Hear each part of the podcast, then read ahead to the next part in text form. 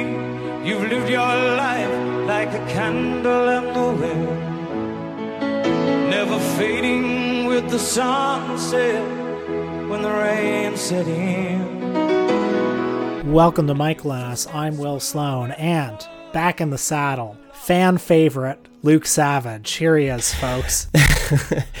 Well, thank you. It's uh, it's good to be back. I am, in fact, uh, alive, and uh, I won't say I'm feeling 100%, but definitely feeling a lot better. Yeah, just had to be uh, put under for uh, for a few hours for a minor procedure on my nose, which uh, I didn't realize until a few days before the operation was basically going to make me completely dysfunctional for 10 days or so after. So I'm feeling a lot closer to normal. I'm not not addled on painkillers or not too addled on painkillers right now. So I think I should be able to do this.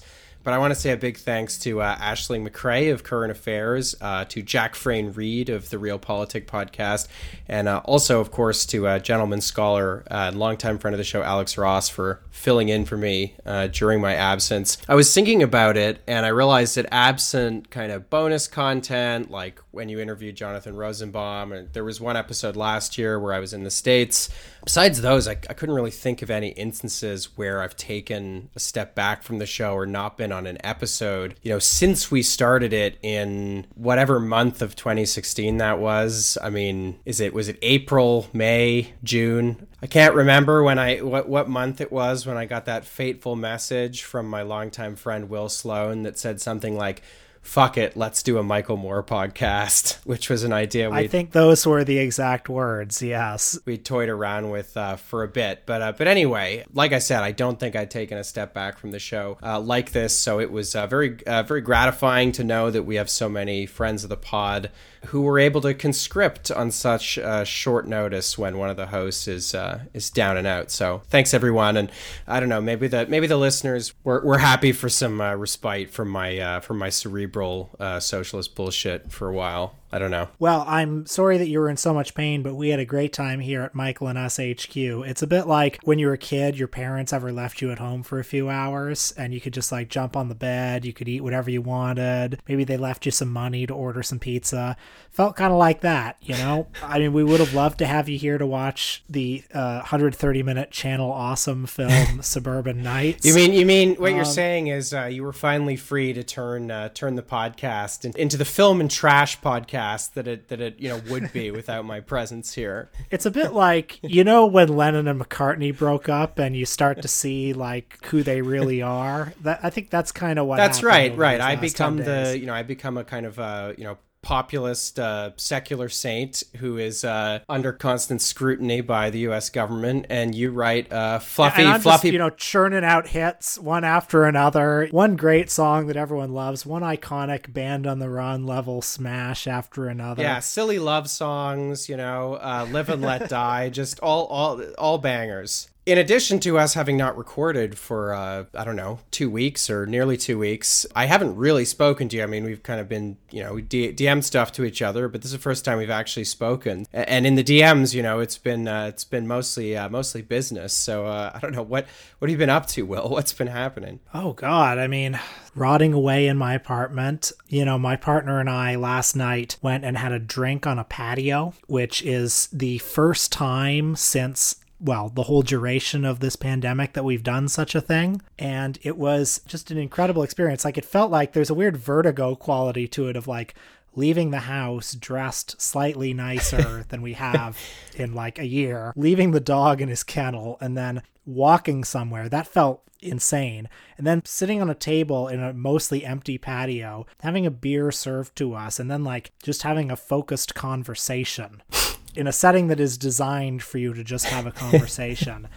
Honestly, it was it was so fantastic. I mean, I think you've probably spent more time on patios than I have lately, but it made me realize like I really have missed this. I really have missed having an evening activity. Yeah, I, I can't. I actually can't remember the last time uh, I did that. But it's funny. I thought you were going to say, and I'm, I'm relieved that you didn't say uh, oh yeah, we went to a patio and it actually wasn't that great, or or something like that. I thought you were going to have a contrarian take on the on the patios. Sitting there uh, having our first conversation in over a year, we realized that uh, actually there, w- there was nothing left, and we decided to call it all off.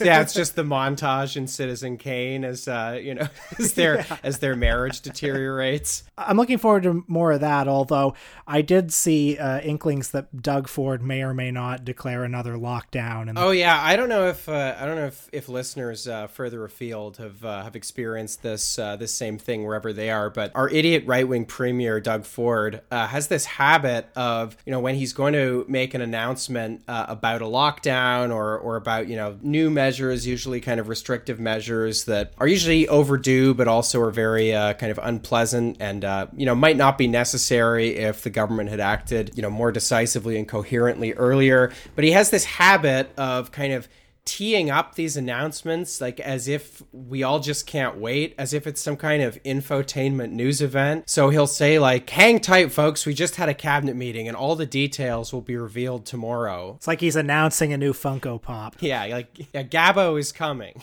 Yeah when I asked you how you were, I was kind of hoping you'd interpret the question a little bit differently. I mean, of course, I'm also glad to hear literally, uh, you know, how you were, and uh, I'm glad to know that patios haven't been ruined. But usually, when I ask you that question, you do one of two things. Uh, you talk about uh, award season, which somehow on the show there's there's always an award season. It seems like we're always in the midst of an award season, and the, and the other thing you do is talk about things that you watched, which obviously you've been watching a lot uh, during the pandemic. But since we hadn't had one of those conversations recently recently. Uh, I'm talking about the second thing, not the first thing. I don't care about awards season. What have you been screening lately? Well, just a few days ago, I watched a movie called Godzilla 2000, which I saw theatrically in the year 2000. It was a Japanese Godzilla movie. And revisiting Godzilla 2000 filled me with positive vibes because, you know, it was a man in suit Godzilla movie that had some early digital effects even so, it was like an A level Japanese production. So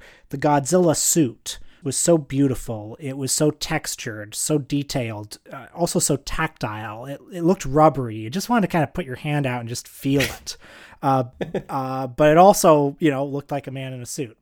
And all the scenes where Godzilla is traipsing on the model Tokyo the model city was so beautiful as well, so intricate, so detailed, and it was lit so remarkably with such atmosphere. And of course, you know, whenever Godzilla knocks into a building, it like falls apart because it's just like an empty box, right? like it's it's incredibly detailed on the outside, not so much on the inside, but all of that gives it a weird otherworldly quality. Like it's so intricate and the movie believes it so much that you kind of start believing it after a while too. There was great junky beauty there. Well, you're really you're really selling me on it. Um, on your recommendation, uh, my girlfriend and I a while ago tried to watch Shin Godzilla, which definitely intrigues me with its premise. You know, it's all it's all about how bureaucracy navigates a national crisis. And I mean, the version we had, I, I think you know, she didn't like the look of Godzilla, which is a big attraction of, of kind of the new Hollywood Godzillas uh, to her because I mean he does look pretty awesome and actually incidentally I'm really looking forward to seeing the uh,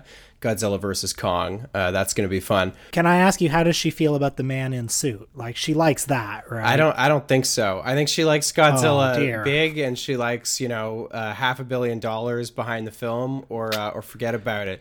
We w- we will have to do the weird '90s uh, Matthew Broderick Godzilla uh, at some point because uh, in addition to being yet another kind of weirdo 1990s end of history movie, it also to me is just fascinating in the way that every failed blockbuster is fascinating. It is such a bad movie, and I, I will never stop being intrigued by the idea of you know something that has that many people involved, so many resources, so much money behind it, and yet you know the end result is so so bad. But just to finish on Shin Godzilla, uh, I think maybe the problem was that the subtitle file we got was one of those ones that uh, sort of came off like it had been through Google Translate. So you're kind of having to translate oh, like the the subtitles as you're reading them because there's there's just something kind of uncanny about them. Might have to try that one again at some point. Godzilla's been on my mind a bit because I read this review. I want to introduce a character into the Michael and Us cosmos. Uh, this is on the culture and pop culture side of the Michael and Us cosmos rather than the politics side. I want to briefly introduce a character who reigned supreme on the internet in the 90s. He was the proprietor of a website that for a long time bore the slogan, the largest non commercial movie site on the web. That's that's funny. I mean, we're the largest non-commercial podcast on the web. Supposedly at his peak he would get 150,000 hits a day. And that's because he was always the number 2 external review on the Internet Movie Database for every movie. And the reason for that was because he got an endorsement from Roger Ebert. Roger Ebert called him the best of the web-based critics. and his name is James Berardinelli, and he has a site called reelviews.net. And he was so visible in the 90s, and this week I've just kind of like fallen into a rabbit hole of revisiting him because he's kind of like if Roger Ebert was not smart and was a bad writer, he would be James Berardinelli. Isn't that just like the majority of film critics? So I'm, I'm gonna build. I'm gonna build to a larger point in a second. but I just went over to his website because I, I do that every six months or so. Because there was a time in the '90s when the idea of a web-based critic of any of any art form was a novelty. Like you're telling me somebody is doing this, but not in a newspaper. They're, they're doing it on the World Wide Web. They're doing it online with a with a hyphen between the on and the line. So, in preparation for the new Godzilla versus Kong, he had a review of the original King Kong versus Godzilla, and he has a paragraph in here where he says. Two versions of King Kong vs. Godzilla exist, and if you're serious about getting maximum enjoyment out of the production, the English language slash international version is unquestionably the one to see. The Japanese release takes itself almost seriously, making an attempt to create characters and build relationships among the human beings. While those might be important considerations for something made by Ozu or Kurosawa, it's just about the least important thing in a monster movie. The English language edition turns the humans into mannequins, mumbling inane, corny dialogue, emphasis on corn, and adds all sorts of idiocy, featuring a news anchor named Eric Carter. If you're not watching the version of King Kong vs. Godzilla featuring Carter, you're not getting the full experience. Turn it off and find the other one. You'll thank me later when you're rolling around the floor laughing uncontrollably. So I'm reading this because I found it fascinating because the Western understanding of, let's say, uh, foreign or especially Eastern genre filmmaking over the last 20 years or so has expanded. Uh, the critical discourse around films like this has gotten richer and more informed to the point where, say, the Criterion Collection can release a box set of the first 15 Godzilla movies and everyone's happy. Everyone loves it. People in the West, they're not watching these movies in edited, pan and scan, cropped versions, and they can see the artistry. They can see how beautiful the cinematography is. They can see the particular artistry involved in the special effects that were once considered cheesy. I loved looking at Berardinelli's review because it's so old school. It's so dismissive and it's so kind of casually racist. the fact where it's like, well, you know, it's not um, um, Google's Japanese filmmakers, Ozu or Kurosawa. Right, those two being the only two Japanese filmmakers uh, since the 1940s. And in fact, the director of this film, King Kong vs. Godzilla, Ishiro Honda, a close friend of Kurosawa's, in fact, the assistant director on Ran and Kagemusha you know, somebody who Kurosawa himself respected very greatly. Uh, although Berardinelli doesn't know this. You know, just the kind of lack of curiosity of what a movie like this meant, what the what the context it emerged from might have been, what what audience it might have served, and the eagerness to tell people don't look at the original, look at the butchered uh, American bowdlerized version because this isn't worth taking seriously anyway. Well, that that sounds like a very typical sort of a, chauvinism, very particular in uh, you know to the 1990s, right? Like, I mean, how how can I say this without using the phrase "end of history" yet again? But I mean, just that sort of post 1989 sense that you know liberal democratic capitalism of a specifically American variety is both the best and the only thing left. And you know, this was the climate that gave us you know phrases like Bill Clinton we're going for full spectrum dominance and stuff like that. Um, I think that same kind of ethos very much applied in the realm of culture as well. And, you know, it's obviously a pretty uh, chauvinistic one. And I was thinking, in what universe could Berardinelli be the most acclaimed, the most popular online critic? And it could only be a universe in which online was not taken seriously as a distinct form in itself because what he is is a slavish imitation of what an average middle-brow newspaper critic of the time would have been but not quite as good. Like his prose is is a little less good than a, a, typical 90s newspaper critic because online is less good than print is. Well, this is the era when all the all the terminology people used to refer to the internet had this kind of weirdly analog quality. Like do you remember how all the terms for the early internet were so kind of like tactile. Like my mom literally explaining what the internet was to me was her like holding a, a cursor over like a part that you click and describing like what a, she called it a hot spot it's always been very funny to me that the all the language of the early internet, all the kind of terminology used to describe it, are you know the conception of what links were like. People were thinking like chain links, like they were. It was a, it had a much more kind of physical kind of connotation or a kind of material connotation to it. It's funny to me that the early internet, which was obviously so much more primitive than the internet of the present day, also had this kind of I don't know primitive lexicon that we use to describe it. So he's a he's a guy from that era, and he's still plugging away like one of those Japanese soldiers who never heard that the war ended, or like at the end of Silent Running when Bruce Dern has died, but the two robots on the ship are still watering the garden and it's just floating off. No, I'm I'm just thinking because of that uh, passage you read about what it, what it would be like if you mashed together an Ozu movie and a Godzilla film. I think it might go a little something like this. okay, but how would it go? I got it. I got it. Uh, Godzilla's son Minya returns from college back to Monster Island and finds old Godzilla uh, wanting more of his company than he's able to give because Minya has started his own family now, uh, and and unfortunately Minya is due back in uh, Osaka. He's busy in uh, in Tokyo where he's found a new occupation, smashing things down. Yes, and you know that it was once Godzilla's time to smash buildings down, but unfortunately life must go on, you know, and there's something bittersweet about that, but there's also something beautiful about that. Godzilla has a brain about this size. He is sheer brute force. While Kong is a thinking animal. His brain is considerably larger, about 10 times the size of this gorilla's skull.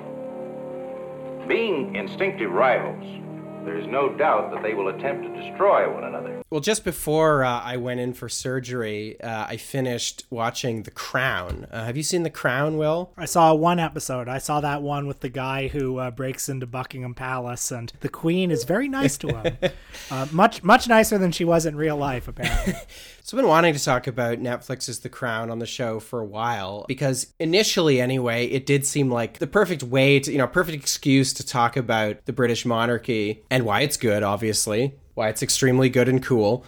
But I, as I uh, worked my way through the show, I actually kind of struggled with that. The main reason for that being, I think, I mean, so if people have seen The Crown, I mean, I would say it's it's very solid middle brow entertainment. It's got some great performances, but its politics are, uh, I found, extremely kaleidoscopic. I think, uh, generally speaking, that's the case, but especially kaleidoscopic and kind of inscrutable uh, for me because obviously when I'm watching, I have such a visceral hostility to the institution that's being represented, um, which I think really refracts kind of how I process a lot of the plots on it and stuff the thing for me is, you know, watching this show, which has so many real, depicts so many real episodes from British history that I'm so familiar with, you know, but it depicts them from kind of, from the point of view of like, like I, I have, I identify with all these events from the point of view of like the people who are working to kind of undo the monarchy or, or, or to mm-hmm. undo the order that it represents and, and kind of embodies. But even all of that aside, I genuinely do not know how we are meant to take the show or what any of it is supposed to mean if you watch the theme sequence, it's got this kind of very downbeat kind of score over it. But it, has got a series of images that I guess are kind of meant to symbolize how the monarchy is something kind of both opulent and also eternal. I mean, it certainly sets up the show as something which on balance is sort of pro the institution. And yet, you know, some of the plots on this show, uh, some of the individual episodes uh, are just so weird. I find it all very difficult to square. I mean, if you just take at face value, uh, so many of the things the show presents you with it's all just so uh, so very odd. I mean, so you know, there's an episode, for example, where the show recreates this this horrific mining disaster that happened in Aberfan, which is a village in Wales. Um, I guess in the in the early 1960s, perhaps the mid 1960s. You know, it's and it's awful. You know, this coal face had been uh, you know over excavated and it collapsed and it ran directly over a school. The landslide ran directly over a school, killed all these school children. Absolutely horrific. And yet, the dramatic stakes in this episode are whether the queen is willing to, I guess, sully herself by kind of visiting the town to kind of emotionally sympathize. You know, it's this big national trauma, and obviously this uh, this horrific trauma for the people in Aberfan. Her development over the episode, her arc is is learning to to understand that she uh, she is expected to go there and sort of cry for the cameras, and this is kind of like her personal growth. Like those are the dramatic stakes in the episode. And you know, I'm watching and I'm just thinking like, how can anybody possibly watch this and give a shit about the Queen's personal growth? Here you have these people; they represent the class that gave the world the Industrial Revolution.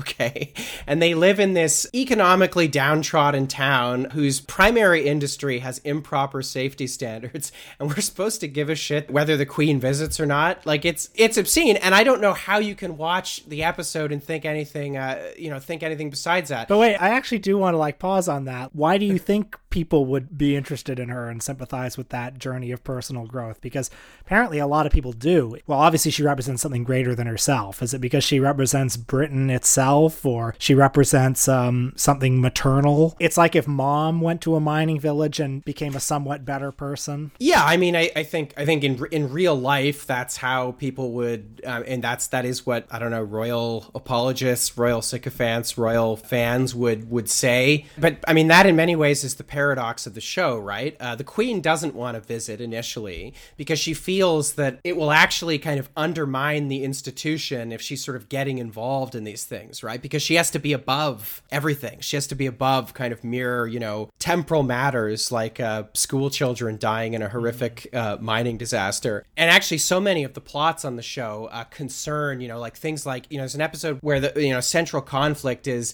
is the monarchy gonna, you know, modernize by, um, you know having the queen's speech be be on TV and, you know, initially the feeling is that it's kind of vulgar and base for you to actually see the Queen because, you know, you're supposed to listen to the Queen's speech, or I guess before that, uh, read it in the newspaper or something like that. Or, you know, I think there's a, an almost identical plot when, in, in an early episode, when Philip and Elizabeth get married. And, you know, there's a question of, you know, are they going to broadcast this thing in Westminster Abbey?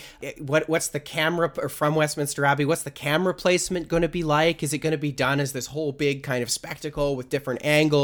Is one camera too much? You know, and these are the conflicts being discussed kind of within the, the universe of the crown. But I mean, the universe itself is showing you the inside of the royal family. And so the, the result is inevitably completely absurd once you start thinking of these people at, once you start seeing them as anything other than regal as kind of actual people like which of course they are you know, the entire premise of the monarchy, the sort of, you know, fictive transcendence of the whole thing just collapses. And yet the show is supposedly, you know, one of its kind of main narrative engines is like, how can the monarchy kind of modernize while retaining this kind of transcendent sense of itself or, or whatever? We were talking about Ozu a few minutes ago, and, you know, a, a recurring theme in his movies is the march of progress, quote unquote progress, and how it can be an ambiguous thing. You know, you see these very traditional Japanese villages that all of a sudden get skyscrapers and all of a sudden get TVs and vulgar American influenced culture and that sort of thing. And you see the characters trying to navigate their ambivalent feelings about that. And it seems like The Crown actually is doing something similar to that in a weird way. And yet the conduit through which to explore those ambiguous feelings are the royals.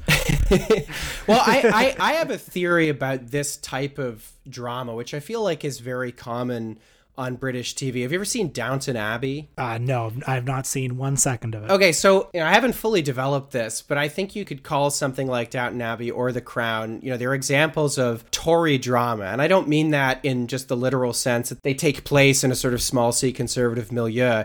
Uh, I mean it in the sense that they have a sort of small c conservative kind of Tory idea, a Burkean idea, I guess, in a certain sense, of what progress is. So as I said, you know, the, the you know kind of main narrative engine The Crown is how can you preserve this thing uh, while also kind of modernizing it. So you know the the the monarchy, you know, is it going to debase itself by having the queen, uh, you know, appear on TV when she gives her you know annual national address or whatever? Turns out usually that her appearing on TV, you know, actually uh, this helps this helps preserve the monarchy. You know, it's it's modernizing it or or whatever. You know, in a lot of the plots surrounding uh, Princess Diana in seasons three and four, you know, I feel like Diana is kind of also represented as a you know a modernizing figure. Princess Margaret as well at various points is is represented like that. So you know what you basically have is the march of progress of a kind, the linear movement of history, society changing, but it's all through the lens of this particular institution. You know, it's all about whether this inherently conservative institution, like the extent and the nature of, of that it undergoes change rather than society as a whole. So, you know, does it welcome outsiders? What are its attitudes towards, you know, Britain becoming more diverse?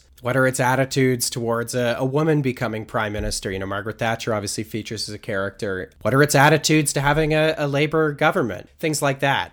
But it's all through the lens of this inherently conservative institution. I think Downton Abbey is a better example of what I'm talking about. I've always found it politically a, a, very strange show because in exactly the same way it's about this conservative institution this landed this family on a landed estate retaining its sense of aristocracy but kind of evolving with events. Now that sounds like a kind of small p progressive narrative arc for for a show but practically speaking what it means is that all of the sort of progressive characters who are represented uh, you know whether they're suffragette there's a cab driver a kind of irish republican cab driver who reads karl marx and john stuart mill these kind of characters end up functioning as almost the antagonists of the show, or at least the sources of narrative tension. You know, and in the case of the the the cab driver, you know, his arc is that he just kind of marries into the family. There's another character, you know, I've spent years since I've seen this, so I'm forgetting the names. There's another character who's from some kind of bourgeois background. He understands money and he helps the Granthams who are actually suffering. You know, they're suffering financially because the patriarch is too ham-fisted uh, with money. So they need bourgeois competence to help them navigate this. But again, you know, the, the show is not about, you know, the bourgeoisie supplanting the aristocracy or, you know, let alone the aristocracy being reined in by working class or democratic forces or anything like that. It's just all about how the aristocracy kind of navigates and accommodates itself to those things. It is kind of Tory drama in a in a very real sense. I, I, I just want to go through a couple more episodes though of, of The Crown that I think are funny, whether or not they they relate to this thesis I'm developing. There's a, there's another episode that's set in Wales uh, and again, this show is just so strange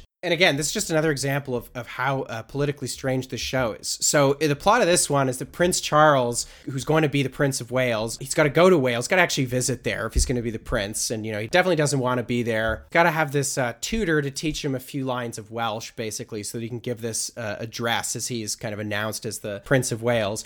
Uh, and of course, there's like a lot of Welsh nationalism there. The tutor himself is a Welsh nationalist, a keen Welsh nationalist. But, you know, he comes to like Charles. At the end of the episode, Charles, you know, kind of defies his family by giving this speech in Welsh, which kind of has these, you know, I don't know, vaguely sympathetic, which, you know, has these kind of vaguely pro Welsh sentiments in it. And, you know, I'm, I'm watching all this and just my sympathy the entire time is just with the most like ardent Welsh nationalists in it. And yet the way the episode represents the conflict between Welsh nationalism and, and the British monarchy is just by, you know, Charles like learns a few lines of Welsh and befriends this Welsh nationalist tutor who's just like, yeah, he, he's a nice kid, whatever. I guess we don't need a, our own country. Again, I don't know how you can watch that and not think it's uh, uh, supremely weird. You know, there's another episode where uh, Margaret Thatcher's son goes missing because he has some weird hobby where he just like drives a race car across the desert and he gets lost. And she responds by going to war with Argentina. And it's like, are we supposed to?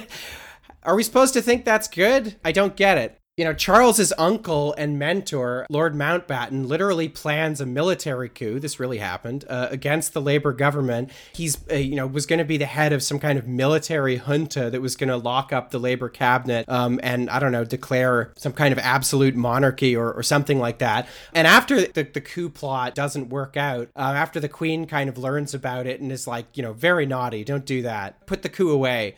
Mountbatten just goes back to being Charles's kind of slightly adorable uncle and he's just like in future episodes. it's like I don't know how you can see the initial arc and not think his kind of future appearances are are not incredibly strange.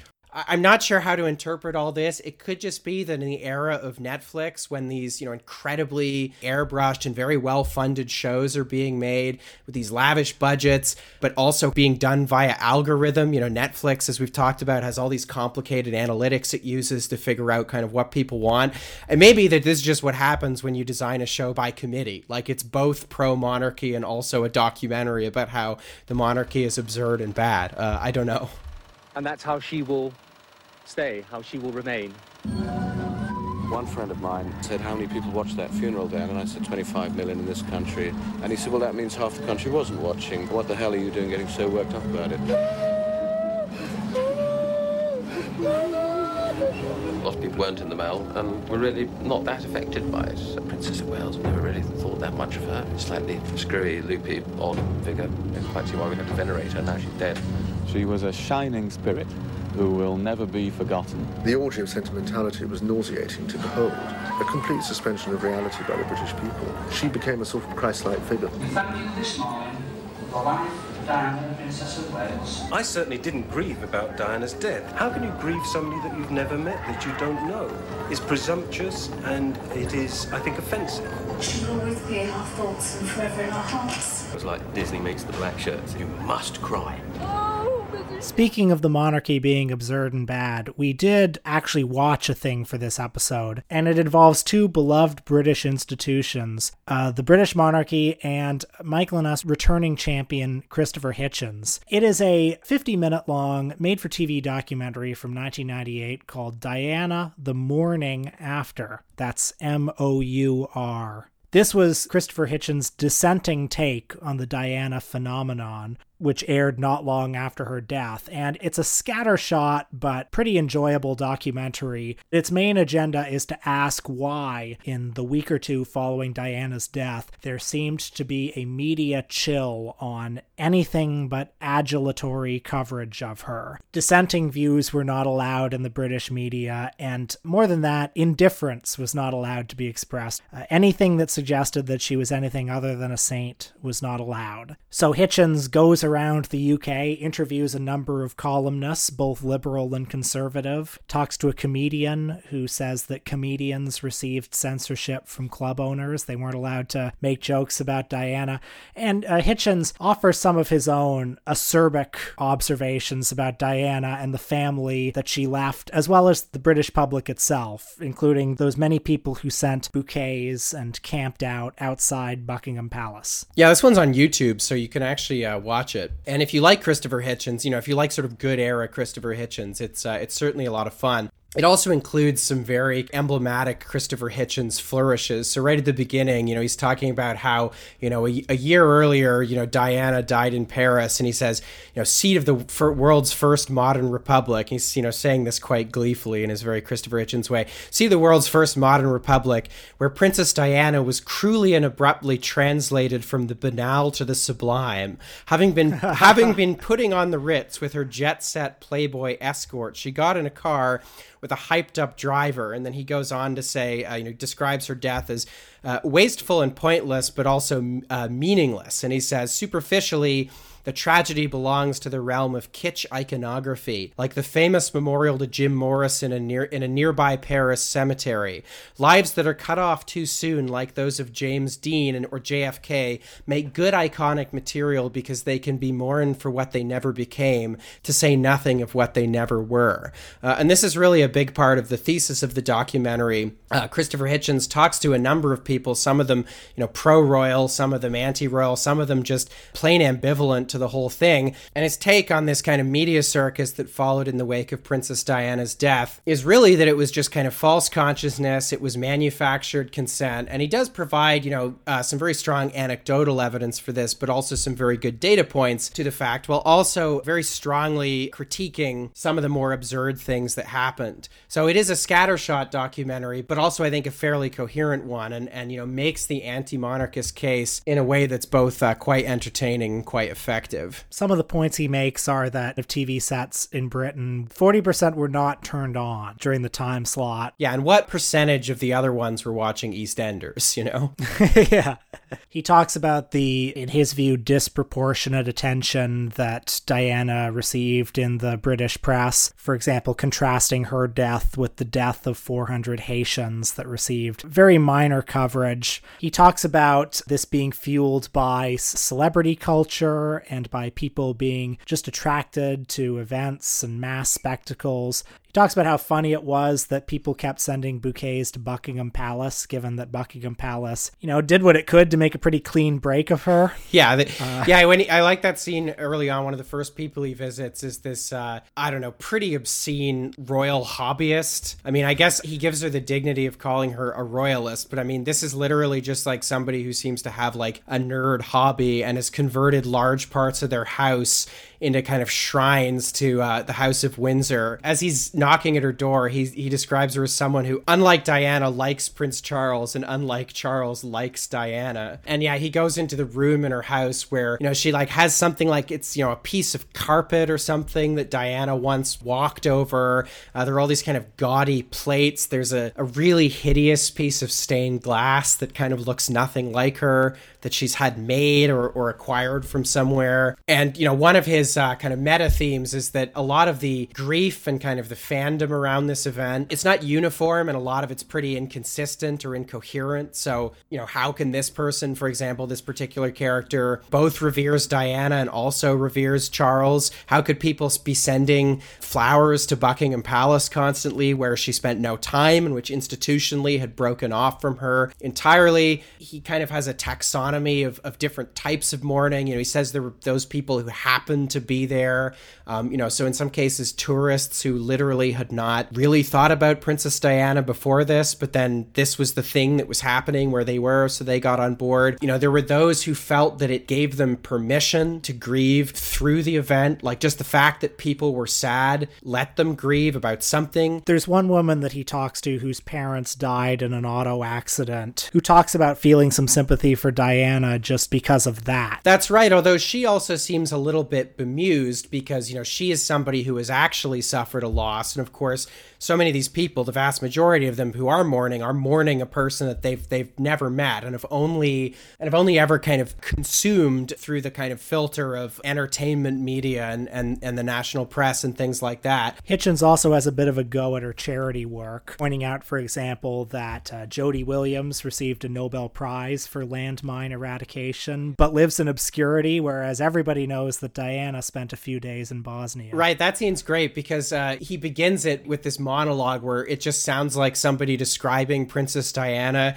You know, it's this young, charismatic woman, very photogenic, very talented, very compassionate. And then, yeah, of course, he's talking about this landmine activist uh, who absolutely nobody has ever heard of. Although, as yeah, he points out, but what everybody knows is that Diana Spencer visited Bosnia and Herzegovina for a few days in the 1990s or something like that. He talks to a comedian who says that the joke that he got in trouble for at the clubs was if you're a millionaire with nothing to do all day, you may eventually say, fuck it, I'll go touch a leper because what else do you have to do? And, uh, you know, it's a good photo op. Hitchens does kind of tie Diana to the culture where, you know, as he says, every celebrity needs a charity because in the kind of neoliberal world, compassion has been has been privatized, so it's now itself a property. Rich people sort of get to own uh, the the biggest share of it. That comedian has a great line where he he compares the uh, kind of outpouring. You know, he's, he calls it uh, Disney meets the black shirts, you know, uh, where it's it's this thing that's both cloyingly sentimental but also subtly authoritarian. Uh, you must cry. That scene with the comedian, I think, is one example where you know, there's a few a few cases where I think this documentary steps into the realm of. Uh, I, I, mean, I think it's it's ex- excessively cruel. The comedian uh, has a go at Princess Diana's eating disorder, which I definitely don't think is funny. I think Christopher Hitchens, who I broadly agree with here, might have done a little more work to kind of recognize why people found Diana's charity uh, maybe more sympathetic than some of the other charity people do. I mean, I don't know if he mentions. I could be wrong, but d- does he mention her visit to that hospital in New York City where she hugged people with HIV. I mean, I think that was It was a powerful symbolic gesture, to be sure. Yeah. I mean, you know, she was on a sponsored visit to New York, but it certainly had a, a real symbolic power at the time. He also takes some, I think, kind of petty swipes at her love life, talking about how she was with this kind of like nouveau riche jet setter type, implying that there's something déclassé about that. And in fact, one of the interviewees kind of accuses him of mild xenophobia of saying that about the guy. I suppose Christopher Hitchens would defend a lot of this on the grounds that this sort of polemicism,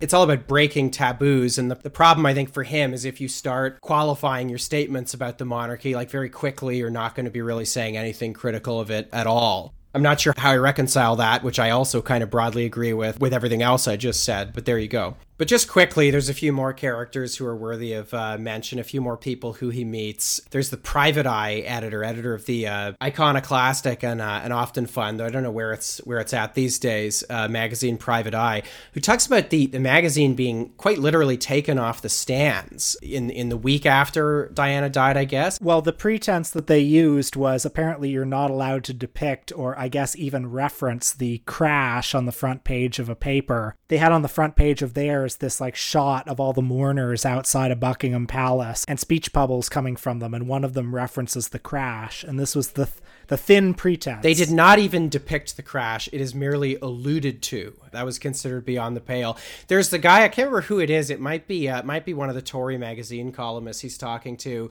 uh, who points out, or maybe it's the comedian I can't remember, who just goes through the lyrics to "Candle in the Wind" and points out that they don't actually make any sense. That was the uh, Private Eye editor. Right, right. It, it doesn't make any sense. Seriously, read the lyrics to Candle in the Wind, and there's, there's a whole lot of mixed metaphors in there. uh, I'm starting to think that that uh, song that David Brent wrote, that we hear a few bars of, might actually be better. On the charity point, another thing Hitchens uh, points out, I don't know whether this is true, I assume it is, he, he mentions that Diana didn't leave anything to charity in her will. She merely distributed her vast wealth among, you know, some of Britain's richest families, with which I suppose, if true, is pretty, uh, is pretty scandalous.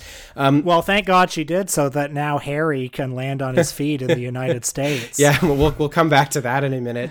Um, the, the last characters I wanted to talk about is this uh, this couple in Northamptonshire who get intruded upon because I guess she spent some time there as a young girl. That sounds like not very much. And this space, I mean, this I thought was absolutely remarkable. You know, just as part of the British countryside, is just overnight like turned into this like horribly kitschy tourist site because I guess people think there's some kind of like transference like if you go there like you're breathing in the air that Diana once breathed in. I mean this this I thought was maybe the most powerful kind of segment in the film just in making the point that people really are engaging in a kind of false consciousness like visiting somewhere that Diana has some kind of tangential connection to. And the whole thing is just turned into I mean you used the word déclassé before in a different context but I think that might apply here this part of the British countryside that is turned into this this space that's supposed to be sacred, but it's all actually very profane. Um, someone uses the phrase like Diana commemorative season. I mean, there are literally people like like American tourists flying in and driving here straight from the airport just to kind of get a whiff of the air and take photos of the gates to one of these like country estates. It is incredibly kitschy and it has nothing of the sort of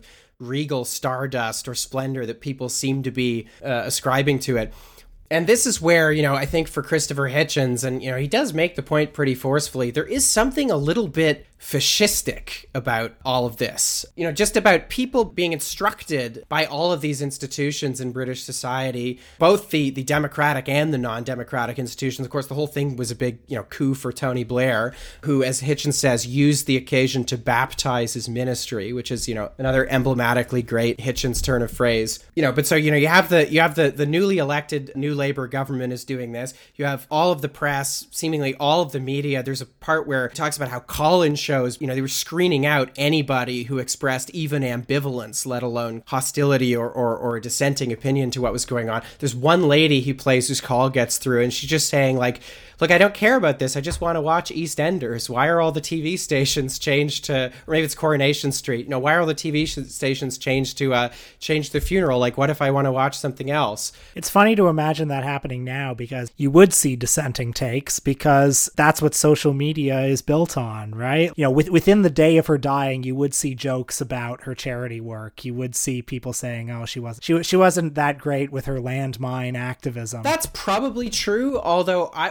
watching this, I really was thinking about how kind of similar it is to just how some events that have sort of public mourning associated with them, or or public celebration, or or whatever. How actually, in some ways, social media has exacerbated a lot of the things that uh, this documentary is complaining about. What would be an event like that? Well, just so quickly, I mean, one thing Hitchens points out that I think is particularly sinister is he, he talks about how the press, in the week or two after Diana died, ceased to refer to the crowds who were mourning her or the people mourning her as they or them and started talking about we and us and things like that. So the press and kind of the official discourse around this had a pretense to be speaking for everybody. Uh, even though it, it so clearly wasn't. And coming back to social media today, I just think about the fact that so many events now, good or bad, however one feels about them, you know, events of all sorts are kind of universalizable now because of social media. And so as a result, I feel like there is this kind of implicit pressure that you, ex- not just that you have an opinion about them, not just that you read up on them,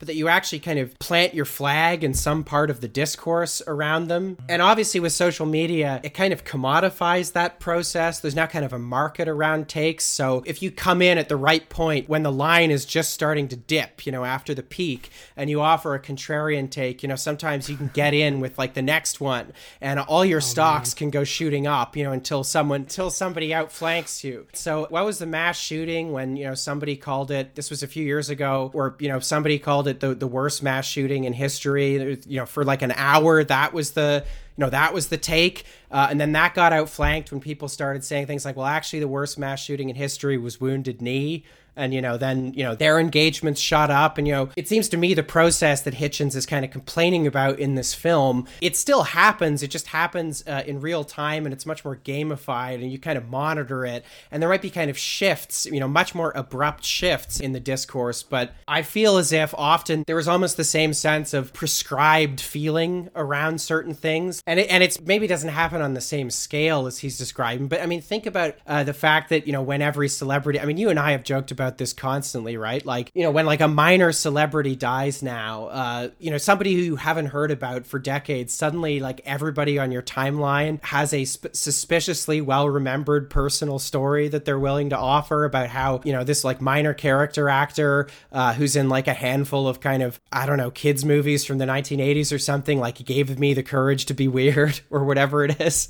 And the more of that stuff you see, and especially when it's coming from kind of official sources, like the more you feel that you have to kind kind of say something about it, or that if you don't, it's slightly weird. Because you're a public figure, so you don't want to be the queen not acknowledging Diana's death. Everybody's a public figure, so you have to be like the queen. You've got to visit the village yeah. where there's been the disaster. You got to visit the site of the tragedy. Is it my responsibility to acknowledge Robin Williams' death? Like, would the fans think I was insensitive for being silent on Robin Williams' death? That's right. You have to modernize your personal brand by posting a photo of yourself standing up on your desk, like at the end of Dead Poets Society.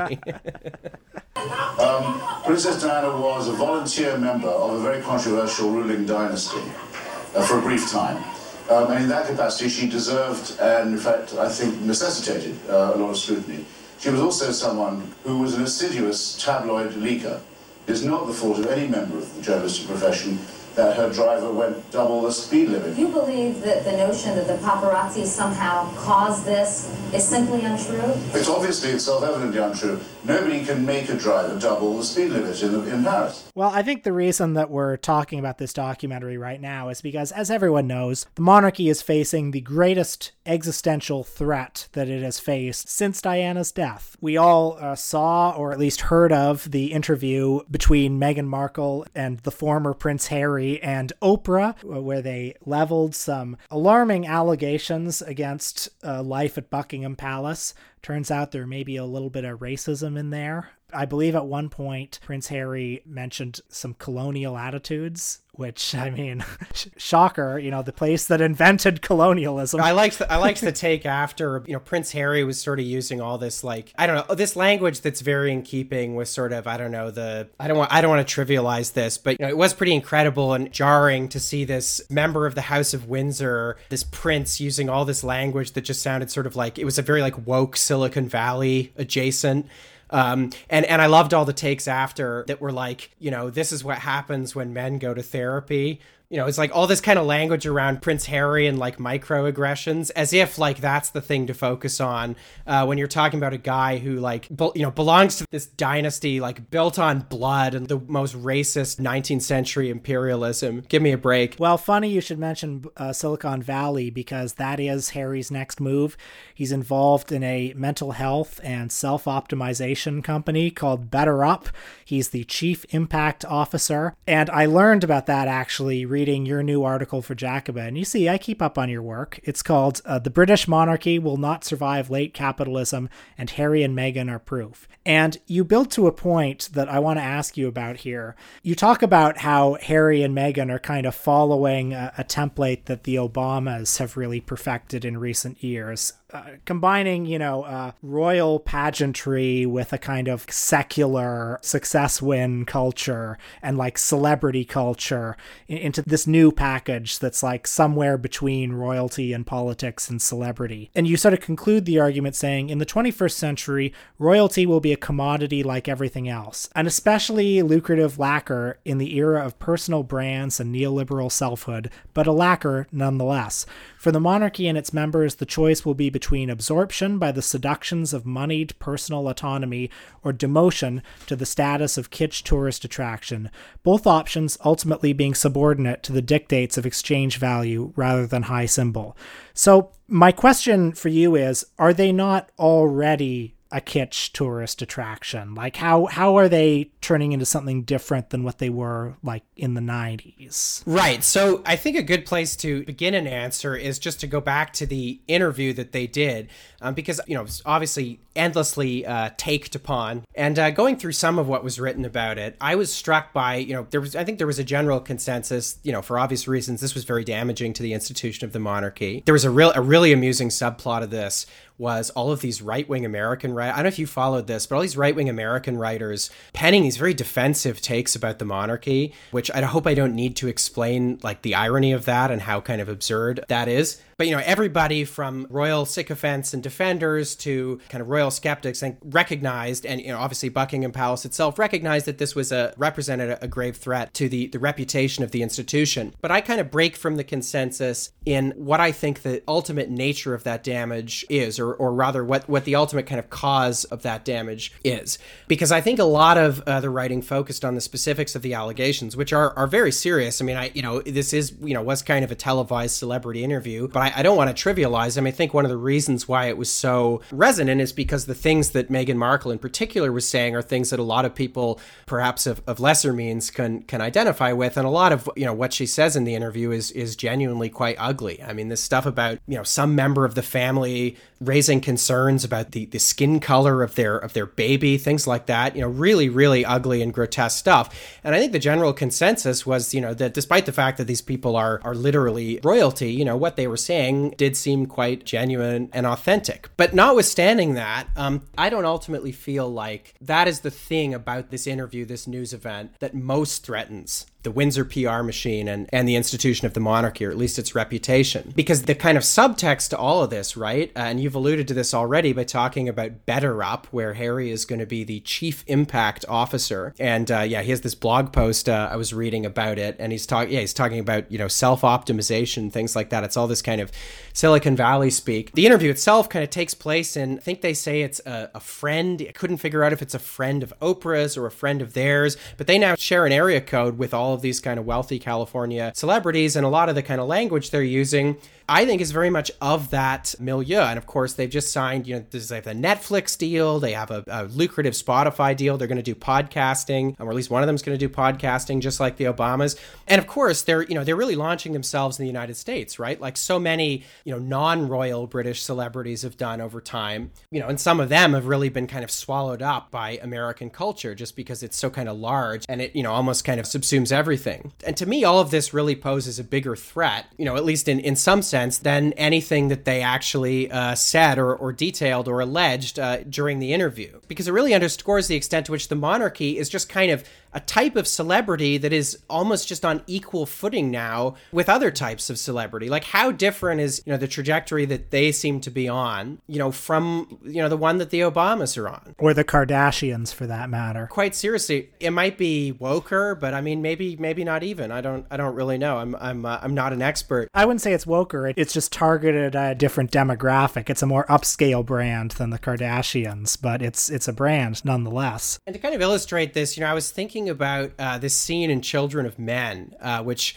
uh, I revisited the beginning of Children of Men uh, while I was writing this. Which when was the last time you saw Children of Men? By the way. Oh goodness, probably ten years ago. Honestly, we'll have to do it for the podcast. It's an absolutely just an incredible film. Um, it's got this scene which is referenced by Mark Fisher at the beginning of uh, of his great essay "Capitalist Realism." Such an ominous scene. the The soundtrack is this song by King Crimson in the Court of the Crimson King, which just has this incredible kind of angsty and ominous quality to it. But so the Clive Owen character Theo visits Battersea Power Station, which is this very iconic site in London. Uh, people will recognize it from the cover of uh, the Pink Floyd album Animals, and in the world of the film, which is set in 2027 in this kind of uh, dystopian London, which is kind of, uh, I don't know, eerily familiar. The power station, uh, you know, which was this functioning coal fire power station for many years and was uh, began to be decommissioned in the 70s and then was fully decommissioned in the 80s. In the world of the film, you can't really tell if it's a, it seems to be a government facility, but then it's also just seems like a private art collection where kind of rich people live. And the character who Theo is visiting, his apartment is just, or, or this collection or whatever the hell it is, you know, it's kind of a pastiche of, of both. You know, he's got all these incredible artistic treasures. Uh, you see Michelangelo's David, like literally, he has Michelangelo's David. Um, he's uh, in the dining area, he's got Picasso's Guernica. And then outside of the window of the dining area, you see the famous inflatable pig from the cover of animals. Although uh, I looked and you can clearly tell that the pig has been moved. It's not in the same place. Like it's not where it was on the cover of the album. It's been moved so that you can actually see it from the from the window because all these things are now equivalent. Like the process of commodification has flattened absolutely all of these things. And you know the way Fisher describes this in his just absolutely uh, inimitable style. You know, he says the power of capitalist realism derives in part from the way that capitalism subsumes and consumes all of previous history. One effect of its system of equivalence, which can assign all cultural objects, whether religious iconography, pornography, or Das Kapital, a monetary value. In the conversion of practices and rituals into merely aesthetic objects, the beliefs of previous cultures are objectively ironized, transformed into artifacts. Capitalism is what is left when beliefs have collapsed at the level of ritual or symbolic elaboration, and all that is left is the consumer spectator trudging through the ruins and the relics. So, in this incredible scene, you know, in the span of about 15 or 20 seconds, you see probably the most famous sculpture to come out of Florentine Italy, Renaissance Italy. You have uh, 70s prog rock because you're listening to Court of the Crimson King, and you're also uh, you're inside of Battersea Power Station. You've got this iconic uh, piece of artwork uh, from the Spanish Civil War, and then while they're eating dinner, you're also listening to Handel, and you know they're all just equivalent in this atmosphere of kind of very sterile. You know, it's just this antiseptic, refurbished loft uh, that this character has. And you know, interestingly, I looked it up, and because uh, I thought, what what what is happening with Battersea Power Station um, in the present day? And it's like of course, it was bought in 2018 by a Malaysia based sovereign wealth fund. The firm is called something like uh, the Permodalan National Board, and it's going to house, I think some of these are opening soon, luxury lofts, restaurants, retail spaces, also a, something called a chimney, chimney lift attraction, because of course, uh, there has to be some kind of like, you know, Fisher uses the word ironized, like there has to be some kind of quasi ironic uh, or sort of like burlesque, kitschy, like homage to what the original purpose of this building was. And the other thing that's going to be there is this 500,000 uh, square foot campus that's going to be used by Apple. so, you know, Silicon Valley is everywhere, right? And so that's what Buckingham Palace is going to be soon. That is what Buckingham Palace, to some extent, is what it is going to be soon. That seems preferable to me than what it is right now. Well, yes. And I mean, you're right. The spirit of your question, I think, is correct in as much as you know, uh, and some people were kind of uh, in, in responding to the article after it was published, were kind of saying, well, hasn't this process happened already? I do write in the piece that yes, you know, to some extent, this process is already firmly apace and has been for some time. Um, and of course, you know, the, the monarchy has been stripped of its, I mean, its literal powers, its kind of non symbolic powers. You know, its powers have been reined in and stripped away, uh, you know, in, in various ways for, I mean, 800 years, depending on where you begin the timeline. But what I'm saying is even the kind of residual symbolic power is being stripped away as well. If, if you can just leave and just be absorbed by like Silicon Valley, you know, that symbolic power begins to disappear as well. Uh, once the regal aura or whatever you want to call it becomes something that people are literally exchanging and literally have exchanged for like Netflix deals and and and you know podcasting. Uh, I don't know if this is true. It's very, and it's very funny if it is. It, one of the conditions with Harry's Netflix deal is that like they don't mention him in the crown or something. Do you think there's something similar that has happened with the United States presidency, which you know, through people like Bill Clinton and Barack Obama, and of course Donald Trump, has definitely blurred the line between politics and celebrity. Yes, absolutely. And also uh, has literally commodified the Office, right? Uh, you know, I don't want to give him too much credit. You know, Harry Truman famously, you know, was listed in the phone book uh, after he was president, and he refused to take seats on corporate boards or things like that um, because he said, you know, I wouldn't even want there to be the appearance that there was a transactional relationship between my office and and you know some private or sectional interest. I can't remember quite how he put it, but that was the basic idea. And you know, George H. W. Bush, I think he was the first one. It's basically just like I'm going to be so I'm going to just sell myself to the highest bidder. I'm going to speak to banks. I'm going to speak to anybody who pays the money. And you know, what did Hillary Clinton say when she was asked about all those obscene speaking fees? She just kind of shrugged. She said, well, it's what they were offering, you know? Um, and the Obamas have really dialed this into, into overdrive. The Clintons kind of did it with the Clinton Foundation. Um, but I mean, the Obamas. The Obamas are a lifestyle brand now. They've got Netflix shows. They're, they're curating content. You could build your entire life around. You could read nothing but what they tell you to read, what they tell you to watch, uh, what they tell you to listen to. Um, their playlists are kind of perfectly curated for a particular audience. They're you know they're sort of broad and inclusive while also being decidedly middle brow and kind of just ever so slightly refined you know Obama's own brand, which he's you know very carefully curated and, and kind of uh, you know written up over the past few decades, you know, is kind of designed to be this this universal uh, identity. I think it was, uh, you know, someone once referred to him as an ingeniously crafted human cipher, and I really think that's accurate. So yeah, I, I definitely think that's true. And and if we're talking about the desacralization of the monarchy, I mean Donald Trump has certainly aided the process as well, just by being uh, so cartoonish and ridiculous. I mean, if if that guy can have that job, it's it's pretty hard to sustain the sort of e pluribus unum idea that the president somehow represents the whole of the nation. Your article is premised on the idea that the monarchy won't survive or won't survive in the form that it currently does, but like assuming that it sort of chooses this path, this Obama inspired path, would that potentially make it more powerful? I don't know. I mean, that's a complex question. So I, I want to be very clear that I'm not saying the monarchy is going to literally disappear. But something of it will disappear and maybe be replaced by something more powerful. Right. And I mean, it's not to say that, I mean, the, the order it represents, I mean, capitalism can reinscribe inequality in ways that may even be worse. It's not to say that uh, you, you, know you could abolish the monarchy tomorrow, and it, you know I think that would be a very powerful thing to do, but it wouldn't instantly eliminate the you know class hierarchies in British society or anything like that. And you know to some extent, I'm I'm just describing a process that has been underway for for centuries. Although I think we've reached a, a particularly important kind of juncture in it.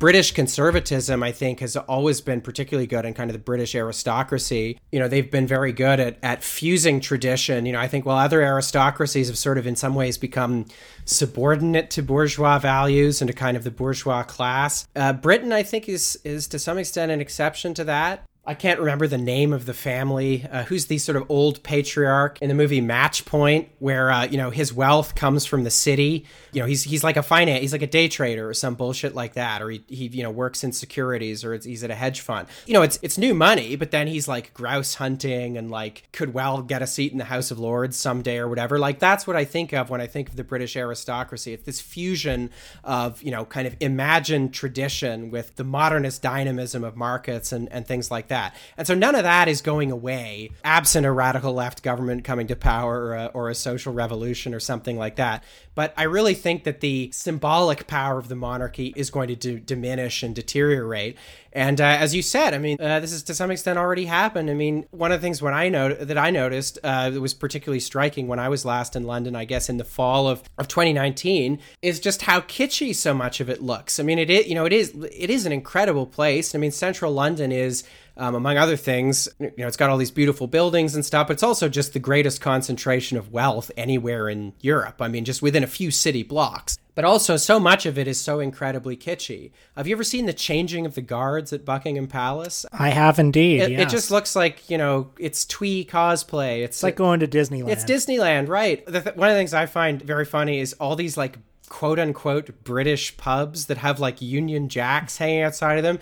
And like if you were to go inside, which uh, I did not, you know, it's just like the worst breed of American tourist imaginable who is like themselves getting to cosplay as like an authentic Brit, you know? It's all so kitschy and it is like this sort of imperial nostalgia, this kind of reverence for, you know, this idealized, you know, Victorian Britain or something like that that it yeah is just literally being uh, sold in these kind of cheap shops and is itself just like a part of the tourism industry anyways it's funny you know having said all this you know i do have a certain there is like some part of me i guess just by virtue of my background where i do feel this kind of twinge of like i don't know nostalgia is the wrong word. I mean uh, nationalism is also the wrong word. It's too strong a word. But like i do feel kind of british in some in some way you know by virtue of all my family ties there and stuff. It's a very complex relationship because like like i was saying when i was talking about how watching the crown is weird for me it's like watching the crown i just sympathize with all the people who were trying to undo the social order like work against the, the you know the social order that the crown represents and i certainly don't feel british when i see like images of buckingham palace or the changing of the guards or anything like that but i think i told you uh, for my birthday i watched master and commander you know which is uh I don't know, one of my favorite films, just like a pure delight. And watching that, you know, it's a very jingoistic kind of movie. And and in the scene where Russell Crowe says "Let fly," and they you know they fool the French vessel into thinking they're a whaling ship, and then they ambush it and hoist the Union Jack. I would be lying if I didn't feel like a, a twinge of something I'm mildly embarrassed ab- about. Um, but there's a there's a scene in that movie where they're preparing for this ambush on the French frigate, and they're rehearsing their broadsides, but they're not doing them fast enough. And uh, Russell Crowe is saying, Lads, that's not good enough. We need to fire two broadsides to hurl one.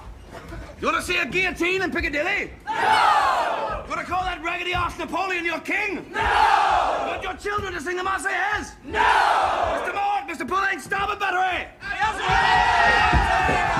And despite the sort of weird and slightly embarrassing twinge of sentiment for Queen and country that the film arouses in me, I always watch that scene and kind of just think, well, yeah, I, I, I kind of would. Court of the Crimson